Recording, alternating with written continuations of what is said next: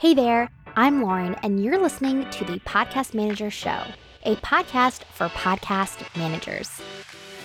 Each week, we cover the technical and tactical aspects of running a profitable podcast manager business.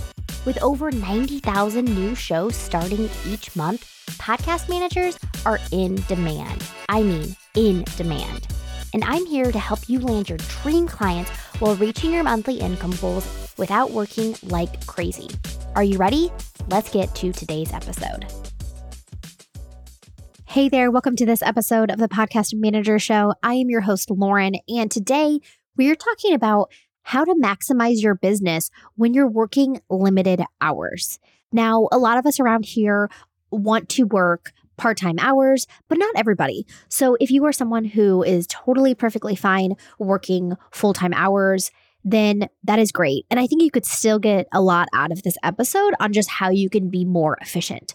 But I'm going to be talking specifically about how you can run your podcast management business on 20 hours a week. Either way, I think we all want to be able to sit down, get our work done, and then go do all the other things that we want to do with our lives. So let's kick off this episode with number one the first thing that I would recommend that you do on a daily or weekly basis to maximize your business is to spend time scheduling your days. Now, all of this becomes much easier if you choose to block schedule your days.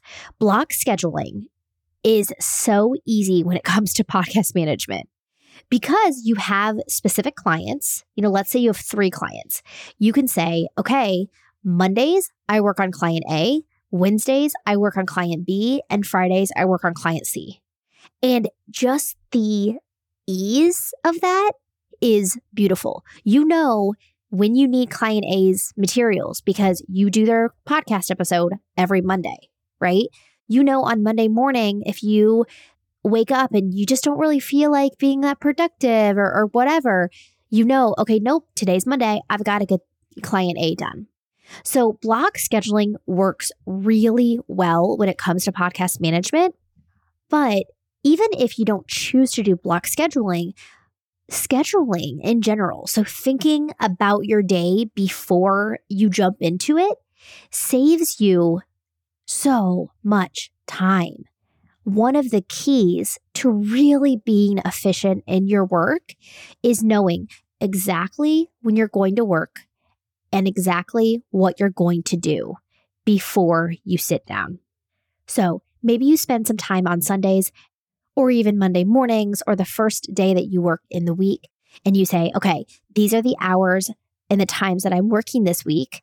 And these are the tasks that I'm going to accomplish when I sit down and work on those days. And like I said, your week can be very routine as a podcast manager because you've got your clients, you know what's coming in, you know what you're going to do, and so you so block scheduling is really easy to accomplish. If your hours each week change, then you'll have to spend a little bit more time scheduling this out.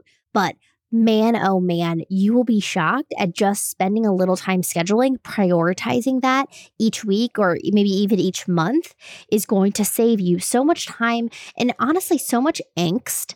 I know for myself, whenever I don't plan out my week and don't plan out my days, I am so annoyed with the amount of time that I spend. Like I sit down at my desk and I'm like, okay, I'm about to work and I look at all the things I have to get done and then I get distracted and oh my gosh, that's just so annoying. so, the angst that you will save by scheduling will 100% be worth it. I remember in high school, I worked at a bagel shop and because I couldn't work, you know, your normal busy bagel shop hours because I was still in school, I would close the shop most days and they would close around four. So I would get off of school and go to work at around three and just work for an hour, close the shop down. But during that hour that I would work, we were not busy at all because it was a bagel shop and it was 3 p.m. People didn't even think we were open. That bagel shop actually is no, no longer in that location because of the low traffic. but I would just stand there and, you know, I would clean and I, but I had some downtime. And what I would do during that downtime is I would plan my workouts.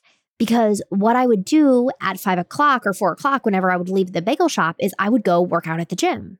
And then I'd go home, have dinner, and study or whatever I, I did back then. but I was very much into working out. And I would write out my workouts while I was working at the bagel shop. And I think that is just like the perfect example of using some extra time you have outside of your work schedule to plan so that when you get to the gym, when you sit down at your desk, you know exactly what you're going to do and you're not going to waste any time once it's go time. So maybe you have a nine to five, or you spend time with your kids, or you're doing something else where you're like, yeah, I'm doing that, but I can multitask a little bit and I can plan what I'm going to get done in my next work session. Okay, the second thing that I would recommend is to sit down and start. I know oh, from talking to many of you that sometimes it's not that you don't really know what to do, it's that you just have that procrastination or that beginning energy and you are just kind of like you float back and forth on like okay i need to go work and then you don't and okay sit down and start i've heard before that the best approach to procrastination is to do like the big hairy thing that you need to do to do that first. That's actually not the approach that i take. Instead what i do is i sit down and i just start something. Something that I can just hit really quickly, you know, like, okay, upload this video or, you know, open up my Trello account and see what's happening there, you know, notifications, that type of thing. But when I sit down and start, I get into the groove and I'm no longer debating what I should be doing. It's like I'm I'm in work mode at that point. So if you struggle with this, and especially if you're working on limited hours, that's probably means, you know, you're working really early in the morning or you're working at the lunch hour, or, you know, maybe you're working that nap time hustle and your kids go down and you're like, man, it would be really nice just to sit on this couch and stare at my phone and not work. Okay. If this is something that you struggle with, I would recommend setting an alarm. And when that alarm goes off, you know, okay, I need to go work. The decision's already made. So you're not making the decision. You're not asking yourself, Am I going to go work? Should I go work? No. The alarm goes off. The decision is already made. You are working. Go grab your favorite drink. Even, you know, water in a cool cup is what I like to do. and get to wherever it is that you work and sit down and start. And just that little bit will build the momentum and you'll get into it and be able to accomplish whatever it is that you planned to get done. Number three, this is a big one. When you are working on limited hours, you must evaluate if you have to do each task that you are doing. If you want to make $5,000 a month as a podcast manager, working 20 hours a week, you cannot do everything you want to do. Full stop. You cannot waste time. you can't. So you must evaluate if all the tasks that you're doing are necessary. Do you need to spend time creating content for social media? Do you need to have your own podcast? Do you need to be in 15 accountability groups? Like you must decide for yourself and for your own business what is really moving the needle so you can erase everything that isn't moving the needle. And that's not to say you can't have fun. That's not to say, you know, you can't talk to people that you are working with. And no, that that's totally fine, right? But you also have to stay focused on what you're trying to accomplish, which is likely making money. So evaluating what you need to do and what you don't need to do is really, really important. The other option here as well is to hire someone to help you. So you maybe you've landed a couple clients and you're thinking, man, I am just at my brink as far as my hours go.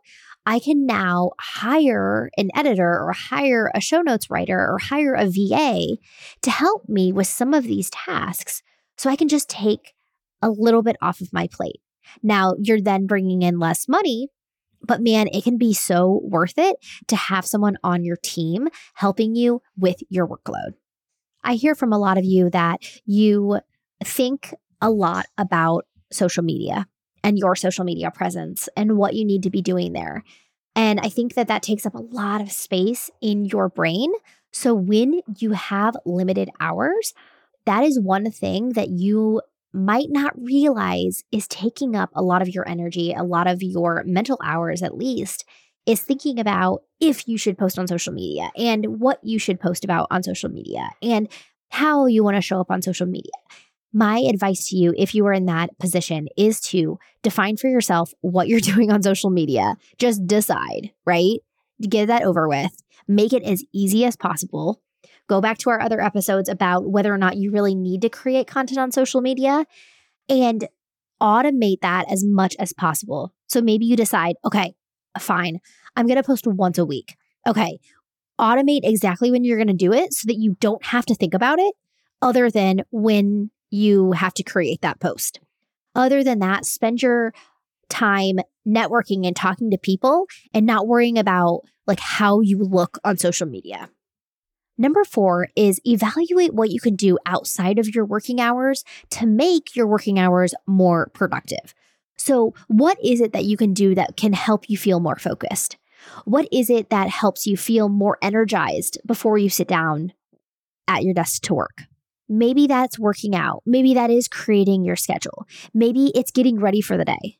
For me nowadays, I see a really big difference in the way that I show up when I am quote unquote ready for the day. So I'm out of my pajamas. I've done my full skincare routine. Maybe I've put on some makeup, but I feel good about what I'm wearing. And that's whenever I notice that I can bring a different level of energy. Maybe you don't care about getting ready. And hey, great, right? Doesn't matter to me. but what is it for you? What are some things that you can do to show up ready to work? This could be self care. This could be personal development. This could be just getting that drink ready, getting yourself into the mindset that, hey, I'm working in 30 minutes. Okay, I'm going to start kind of getting myself into that mindset. I'm going to start, you know, looking at my schedule if possible. I'm going to start, you know, kind of ramping myself up for when that alarm, real or figurative, goes off and I'm ready to go. The last thing that I want to leave you with is that working limited hours, working 15 hours, 20 hours, that is so possible as a podcast manager. So if it feels like, man, I just need more time, I need more time, and you f- hear yourself saying that on repeat, get yourself around people that are doing it, that are accomplishing it. That was really powerful for me early on. I was in Michaela Quinn's program and I saw that, hey, she's able to do this. She's able to work limited hours and she's making the money that I want to make and she's having the impact that I want to make. I believe I can do this because I can see someone else doing it. I still have those thoughts in my head of, oh, I need to work more. I need to be able to focus on my work more. And I really challenge those thoughts and say, maybe I don't need to work more. Maybe actually, when I do have more hours and my kids are older, maybe I'll still work this amount of hours because these are the hours that I'm most productive in my work, right? So I encourage you to challenge any limiting thoughts you have around the number of hours that you have to work. Believe that you can do this because others are doing it as well. I hope you'll think about these tips, implement the ones that make sense for you, and let me know how they go in your business. Head over to Instagram. I'd love to know how many hours are you working each week, or how many hours do you want to work? What's that dream scenario? Let me know over on Instagram. Can't wait to talk to you there. Thank you so much for being here this week, and I will talk to you very soon. I'm so glad that you joined me for this episode. Before you go, if you want to start making $5,000 a month without taking on a million clients, I have a special masterclass that is free just for you. Go get all the information, grab your seat at laurenwrighton.com forward slash masterclass, and I'll see you there.